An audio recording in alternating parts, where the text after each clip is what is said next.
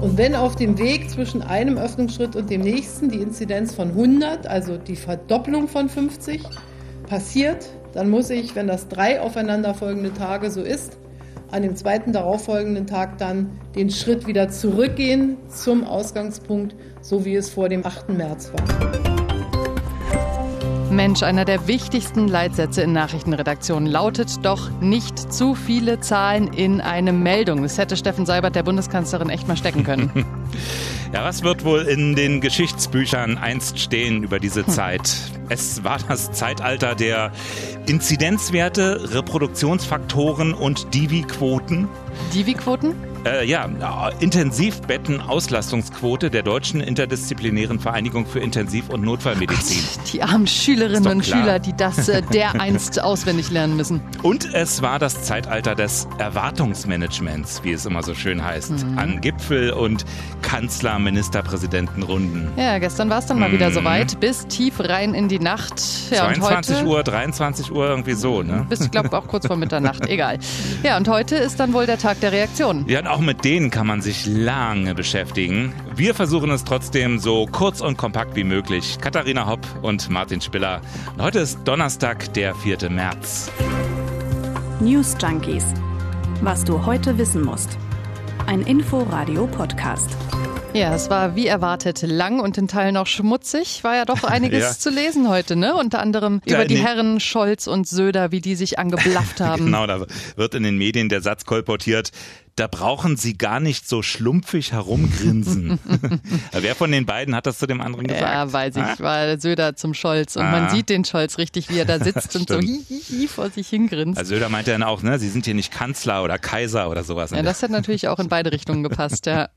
Ja, ging wohl allen ein bisschen an die Nerven, ne? Diese Stunden, neun oder wie vielen es waren, Stundensitzungen. Mhm. Ja, und das Ergebnis, was ist das? Politischer Kompromiss irgendwo zwischen Schutz und Leben? Ja, so hundertprozentig überzeugt wirkten nach all diesen stundenlangen Beratungen eigentlich weder Merkel noch ihr treuer Mitstreiter in Sachen Vorsicht, also Markus Söder, als sie dann so gegen 23 Uhr die erzielten Kompromisse vorstellten. Es sollen Schritte der Öffnung sein und gleichzeitig Schritte, die uns in der Pandemie nicht zurückwerfen dürfen. In Europa gibt es sehr viele Beispiele einer dramatischen dritten Welle, und diese Gefahr, da dürfen wir uns nichts vormachen, besteht auch für uns. Man hat schon Sorgen und Bedenken. Das muss man auch der Wahrheit einfach sagen, damit die Menschen wissen, dass das auch ernst zu nehmen ist. Es ist nicht vorbei.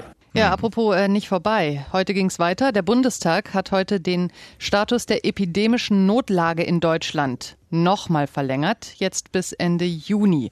Und das ist ja die Rechtsgrundlage für alle Corona-Maßnahmen, die ja, wir so haben. Ne? Auch nicht ganz unumstritten, ne? Nee, von den Oppositionsparteien gab es wieder heftige Kritik daran, dass die Regierungsparteien das einfach so beschließen, ohne wirkliche Debatte vorher. Das kennen wir ja schon. Und an den konkreten Beschlüssen von gestern, da ja. gab es auch richtig viel Kritik von allen Seiten. Ja, auch da wird ja verlängert. Lockdown bis 28. März heißt es. Aber was ist nun davon übrig? Also in aller Kürze zusammengefasst, Kürze ist gut. Ja, ja dieses schöne querformatige A4-Papier mit den sechs dir, großen ja, Spalten und den Unterspalten. Ja, ja, in Mal aller schön Kürze. übersichtlich. Mhm. Hm? Also, es gibt fünf Öffnungsschritte.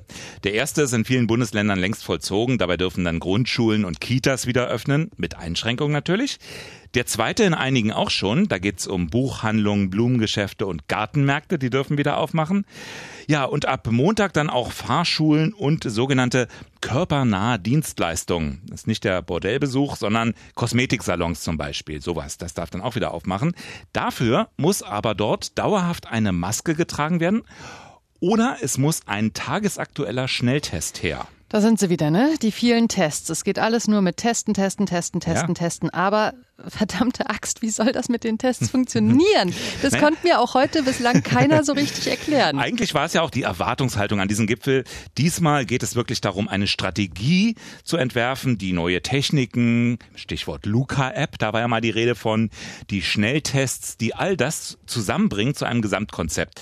Und ja, was ist davon geblieben? Ja, nicht viel. Jetzt kommt heute die Meldung, ab Samstag gibt es die ersten Selbsttests bei Aldi zu kaufen. Ab Montag dann auch in Drogerien und so weiter. Mhm. 25 Aber, Euro das Fünferpack. Ja, es und geht jeder, ja kriegt, jeder ne? kriegt nur eins allerdings. 5 Euro pro Test mhm. kann man machen. Kann man machen. So, aber was, was, was bringt mir denn dann dieser Selbsttest? Also außer, dass ich persönlich dann weiß, dass ich jetzt gerade nicht ansteckend bin hat heute im Inforadio versucht zu erklären Kanzleramtschef Helge Braun. Im Ergebnis sind die gleich. Wichtig ist nur immer, man braucht dann natürlich auch irgendwie Nachweis, dass man ihn durchgeführt hat, wenn man ihn nicht direkt im Kosmetikstudio oder so selber durchführt. Deshalb ähm, ist das dann erforderlich, dass man den Eigentest in so einem Testzentrum dann halt durchführt und dort sich dann dafür eine Bescheinigung geben lässt. Äh, Moment. Also ich mache erstmal einen Selbsttest, ganz wunderbar, unkompliziert, einfach zu handhaben und so weiter und so fort. Und äh, ja, dann gehe ich natürlich, um das zu verifizieren, hinterher in einen Test. Nee, nee, er sagt, du gehst mit deinem Test ins Testzentrum und machst den da. So verstehe ich das. Also quasi vor Zeugen oder was? Dass die dir dann bestätigen können, dass der aktuell ist. Ja, aber wir reden doch die ganze Zeit immer davon, diese ganzen Tests, die sind jetzt so einfach, das Ja, können ja. auch die Schüler in Österreich, die machen das alles selber. Aber anscheinend musst du das ja dann vor Zeugen machen, da, da- damit irgendwie klar ist, das ist nicht der Test von vorgestern, sondern der aktuelle Test. Aber was für einen Sinn hat das, wenn ich mit dem Ding in ein Testzentrum renne, wo ich doch einen anderen Schnelltest kriege? Also ich verstehe das tatsächlich nicht. Ich kann ja nachvollziehen, dass man irgendwie verifizieren muss, dass Ja. dieser Test richtig statt, wenn daran dann konkrete Öffnungen gebunden sind, die mir dadurch möglich wären. Aber wo ist denn die ganze Infrastruktur überhaupt dafür? Ja, warum haben wir denn nicht an jeder Straßenecke eine Teststation mit Personal von der Bundeswehr? Fertig, aus die Maus. Warum haben wir denn überhaupt noch gar keine Strategie dafür? Also jetzt soll eine Taskforce gebildet werden? Ja, jetzt wird erstmal die Taskforce. Unter gebildet. Leitung von Verkehrsminister Andreas Scheuer und Bundesgesundheitsminister Jens Spahn. Habe ich das richtig verstanden? Richtig verstanden. Ja, große Kritik heute aus der Opposition und ich muss sagen, ich finde auch vollkommen zu Recht, wieso wird hier immer noch über Strategien geredet und äh, Taskforces und irgendwelche Infrastruktur, die vielleicht in zwei bis drei Wochen steht. Warum haben wir das denn nicht spätestens seit Januar schon längst? Was ist denn da eigentlich los? Viel Kritik gab es auch an den drei Inzidenzstufen, die da definiert wurden. Die waren ja angeblich besonders umkämpft. Das heißt, Merkel, die wollte eher an der 35 festlegen, die beim letzten Mal ja vereinbart worden war. Jetzt hat man sich geeinigt, 50 ist das neue 35. Also es gibt jetzt drei Grenzen, unter 50, zwischen 50 und 100 und darüber. Und gemeint ist immer die Inzidenz. Ich wollte Ne? gerade sagen, also dafür, dass nicht mehr stur auf Inzidenzzahlen gestarrt werden wollte, ist das ja doch jetzt wieder sehr Inzidenzzahlenlastig. ne? Ja? Also, wie gesagt, 100, das ist dann die höchste Marke und das ist dann sozusagen die Notbremse. Das heißt, wenn man diese 100 überschreitet, dann können auch eigentlich zuvor gemachte Öffnungsschritte, das hatte Merkel vorhin in dem O-Ton versucht zu erklären, Ja, ja, wenn drei zurück. Tage, dann an Tag zwei und ja, ja, ich erinnere mich Genau. dunkel. Nun ist es ja so, dass wir derzeit bei einem Inzidenzwert zwar über 50 liegen, aber doch klar unter 100.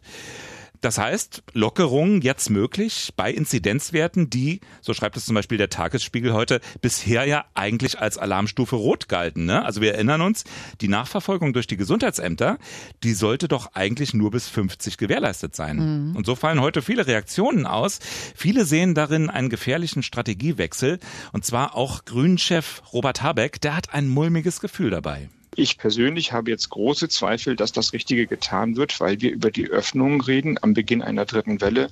Ich wohne in Flensburg. Da habe ich gesehen, wie die Mutation einer Stadt, die im Grunde kaum Inzidenzien hatte, innerhalb von Windeseile den Garaus gemacht hat. Und wir waren mitten im Lockdown. Also da war noch gar keine Öffnung. Das heißt, ohne Voraussetzungen, ohne die Tests, ohne einen Fortschritt beim Impfen, ohne eine, Nachvoll eine schnellere Nachvollziehbarkeit, eine digitale Nachvollziehbarkeit der Kontakte, das jetzt zu machen, ist zumindestens, also bei mir hinterlässt es ein mulmiges Gefühl. Und hoffentlich bezahlen wir das nicht damit, dass wir Ostern wieder im Lockdown sitzen. Ja, das ist ja jetzt äh, die große Mahnung, die durch die Medien schwappt. Mit ganz vorne mit dabei natürlich auch der SPD-Gesundheitspolitiker Karl Lauterbach, der ja auch sagt, ne, mit dieser Strategie sind wir drin in der dritten Welle. Genau, muss man fairerweise sagen, hat er vorher auch schon gesagt, dass die dritte Welle da ist. Ja, ja, klar, nur so sieht er sie halt auch nicht äh, gestoppt, ne? Wie sind denn die Reaktionen von anderen Akteuren? Also gucken wir mal weg von der Politik. Ja, halt die, die das jetzt alles irgendwie verarbeiten müssen ne? und sich überlegen, was das jetzt für sie bedeutet. Im Inforadio haben wir heute unter anderem mit dem Präsidenten des Landessportbundes Berlin gesprochen, Thomas Hertel. Naja, und der sagt, also allein, dass der Amateursport überhaupt konkret angesprochen wurde, das findet er schon super. Naja, viele haben tatsächlich geglaubt, der Sport findet statt, aber es war der Profisport und äh, wir haben zumindest einen Lichtblick. Also wir können uns natürlich mehr vorstellen, aber ich will auch sagen, wir haben eine Verantwortung für die Gesundheit und insofern wissen wir, dass es weitere Einschränkungen geben wird, aber es ist ein klarer Lichtblick und der Sport ist jetzt ganz präzise auch genannt worden gestern in der Runde bei der Bundeskanzlerin und ich hoffe, dass auch der Berliner Senat jetzt sich an diesen Schritten hält und auf der Ebene des Landes Berlin auch die entsprechenden Entscheidungen umsetzt. Ja, weniger fündig geworden in Sachen Lichtblicke ist man in der Gastronomie, ne, bei den Beschlüssen von gestern Abend. Ja, der DEHOGA, also der Deutsche Hotel- und Gaststättenverband, äh, mit dessen Präsident haben wir heute auch gesprochen im Inforadio und er hat das hier gesagt. Wir haben zwar jetzt etwas über die Außengastronomie gehört, die ab dem 22. März äh, möglich sein soll. Aber wir haben nichts dazu gehört, was passiert mit den gastronomischen Einrichtungen, was passiert mit den Hotels, wie ist es mit Tourismus in Deutschland, mit den Bars, mit den Veranstaltungen. Also weite Teile unserer Branche sind nach wie vor völlig ohne Perspektive.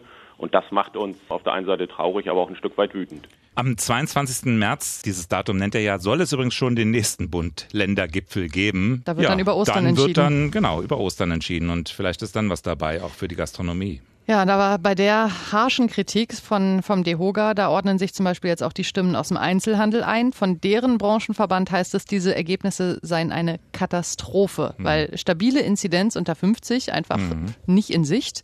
Und diese Zwischenlösung Click and Meet, also Shoppen mit Termin, ne, immer schön einzeln, nur eine Person im Laden, das sei einfach für die allermeisten Läden überhaupt nicht lukrativ, weil da die Personal- und Betriebskosten viel zu hoch sind. Ja, und so hin und her gerissen, Bezug auf die Beschlüsse gestern Abend, sind auch die Leute auf der Straße.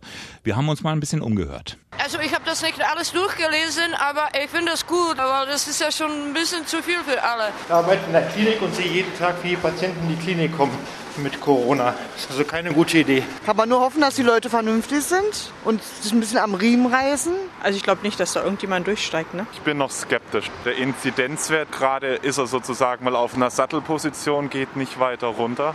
Müssen wir jetzt gucken, wie letztendlich sich das auswirkt, wenn natürlich jetzt auch mehr und mehr Lockerungen dann kommen. Ja, müssen wir mal gucken. Ja, da stehen wir jetzt wieder mit Beschlüssen, die den einen zu weit gehen, den anderen nicht weit genug und dann gibt es genauso viele, die nicht mehr durchblicken. Wie seht ihr das eigentlich? Blickt ihr da noch durch? Hm. Habt ihr da noch den Durchblick bei diesen ganzen Maßnahmen? Was gilt wann, unter welchen Bedingungen und wo? Meinungen, Anregungen, immer her damit. Newsjunkies at inforadio.de. Wir sind gespannt.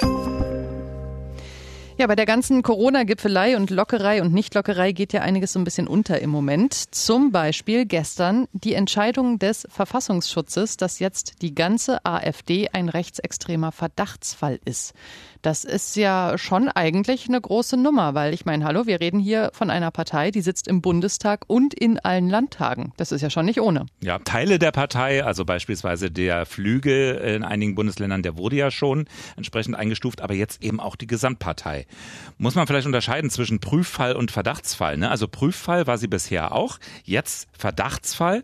Das heißt, Prüffall, da durfte der Verfassungsschutz bei seiner Arbeit nur zurückgreifen auf öffentlich zugängliches Material irgendwelche Reden oder Texte im Internet, äh, was auch immer. Das haben die Verfassungsschützer auch zwei Jahre gemacht und sind dabei fündig geworden, haben offenbar hinreichende Hinweise darauf gefunden, dass Verstöße gegen die Menschenwürde, gegen das Demokratieprinzip in der Partei vorliegen. Und da geht es ja wohl vor allem um den sogenannten Flügel. Das ist ja genau. diese erwiesenermaßen rechtsextreme Splittergruppe sozusagen innerhalb der AfD, die ja schon ein Beobachtungsfall war, die dann offiziell aufgelöst wurde ja. und wo ja damals schon alle eigentlich sagten, naja, mein Gott, dann machen die halt trotzdem weiter, inoffiziell inoffiziell sozusagen die Mitglieder und haben halt trotzdem noch einen riesen Einfluss ja. innerhalb der Partei. Und das sieht jetzt wohl offensichtlich der Verfassungsschutz so. Weißt du, was die Brausetablettentheorie ist?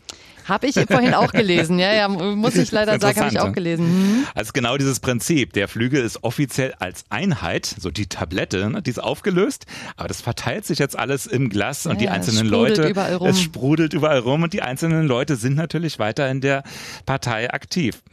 Also jetzt Verdachtsfall. Das heißt, es sind viel weitergehende verdeckte Maßnahmen möglich für den Verfassungsschutz. Zum Beispiel der Einsatz von V-Leuten, Observation, ähm, das Abhören von Telefonen, das Mitlesen von E-Mails, also all die Mittel, die so ein Nachrichtendienst eben zur Verfügung hat. Ja. So, und ist diese ganze Nummer jetzt gerechtfertigt? In der AfD hat man da eine Meinung? Es gibt gar keine Anhaltspunkte für eine Beobachtung oder für einen Verdachtsfall.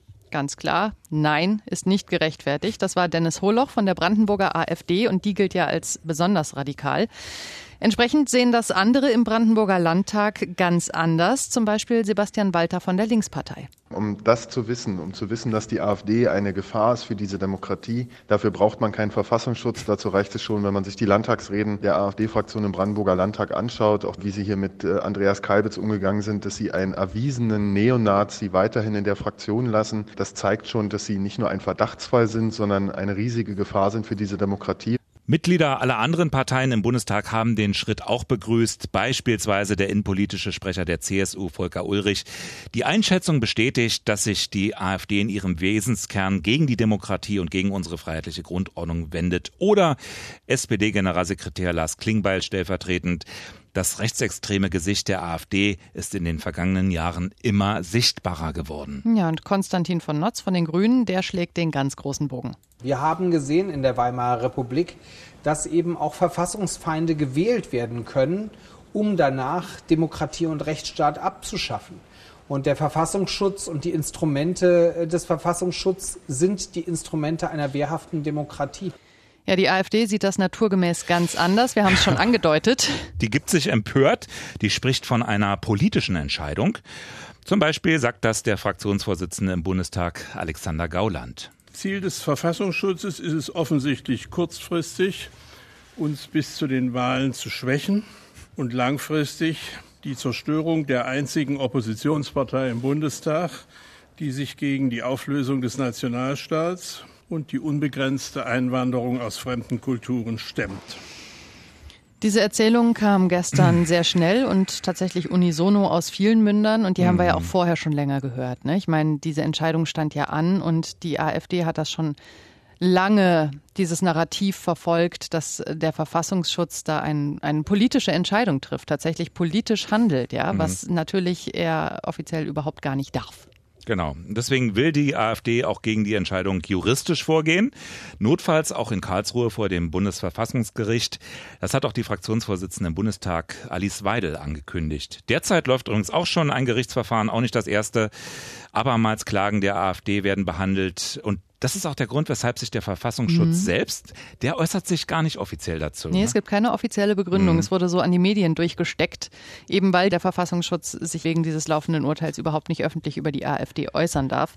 Das ist ja auch ein großer Kritikpunkt, dass die AfD jetzt immer wieder gerichtlich gegen Organe dieser Demokratie vorgeht. Zum Beispiel wie, wie so ein Ablenkungsmanöver, ne? Ja, sagt zum Beispiel der FDP-Innenpolitiker Benjamin Strasser. Ich fand es schon bemerkenswert in der Vergangenheit, dass die AfD mehr Kraft darin investiert hat, über Gerichtsverfahren diese äh, Beobachtung nicht öffentlich zu machen, als gegen Rechtsextremisten in den eigenen Reihen vorzugehen. Ja. ja, diese Hochstufung durch den Verfassungsschutz jetzt, die fällt ja auch nicht ganz vom Himmel. Ne? Die stand schon länger im Raum. Es gab schon diese Prozesse in der Vergangenheit, die wir erwähnt haben.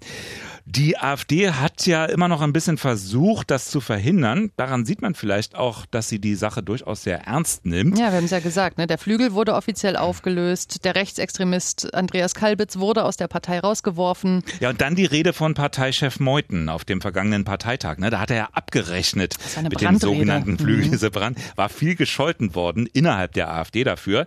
Nur viele Beobachter, die deuten seine Rede auch so, dass sie vor allem adressiert war an den Verfassungsschutz. So nach dem Motto, seht her, wir lassen bestimmte Umtriebe hier in unserer AfD nicht zu. Ja, nur hat dann halt die Reaktion aus weiten Teilen seiner Partei gezeigt, dass er damit doch ziemlich alleine steht. Er war ja dann doch der Buhmann. Was wiederum zeigt, wie groß, ne, wie mächtig mittlerweile der Flügel geworden ist innerhalb der AfD.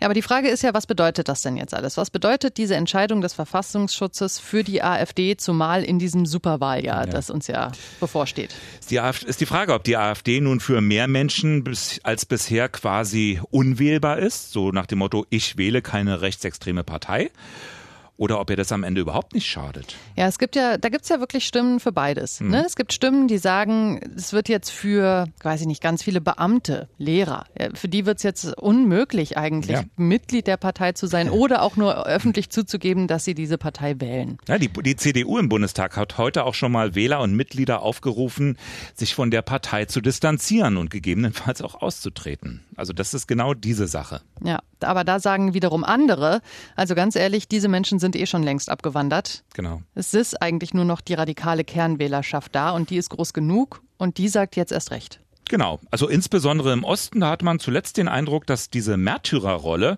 der AfD eben eher hilft. Wir werden sehen. Naja, vor allem, man muss ja jetzt auch noch mal dazu sagen, es ist ja jetzt nicht so, als hätte man bisher nicht wissen können, wofür weite Teile der AfD stehen. Also so ein Kalbitz oder auch ein Björn Höcke. Hm. Die agieren ja nun nicht im Geheimen. Die hetzen ja sehr offen. Also da, was soll, was soll denn der Geheimdienst da noch rausfinden, was er den Wählerinnen und Wählern erzählen kann, wo die dann schockiert sind? Da ist doch alles offengelegt. Wie geht's euch eigentlich dabei? Verändert sich für euch das Bild von der AfD oder sagt ihr, ja, endlich, war doch vollkommen klar. Das wird, ist eigentlich eine Vollzugsmeldung. Schreibt uns auch dazu gerne an newsjunkies.inforadio.de. Ja, also ich sag's dir, dieses äh, Jahr mit Corona und diversen Wahlen und jetzt Verfassungsschutz, das wird Schwierig. uns noch mächtig auf Trab halten. So ist das eben im Zeitalter der Inzidenzwerte, Reproduktionsfaktoren und Divi-Quoten. Wir sind mittendrin. Ah, jetzt aber für heute erstmal raus. Bis morgen. Bis morgen. Tschüss. News Junkies. Was du heute wissen musst. Ein Podcast von Inforadio. Wir lieben das Warum.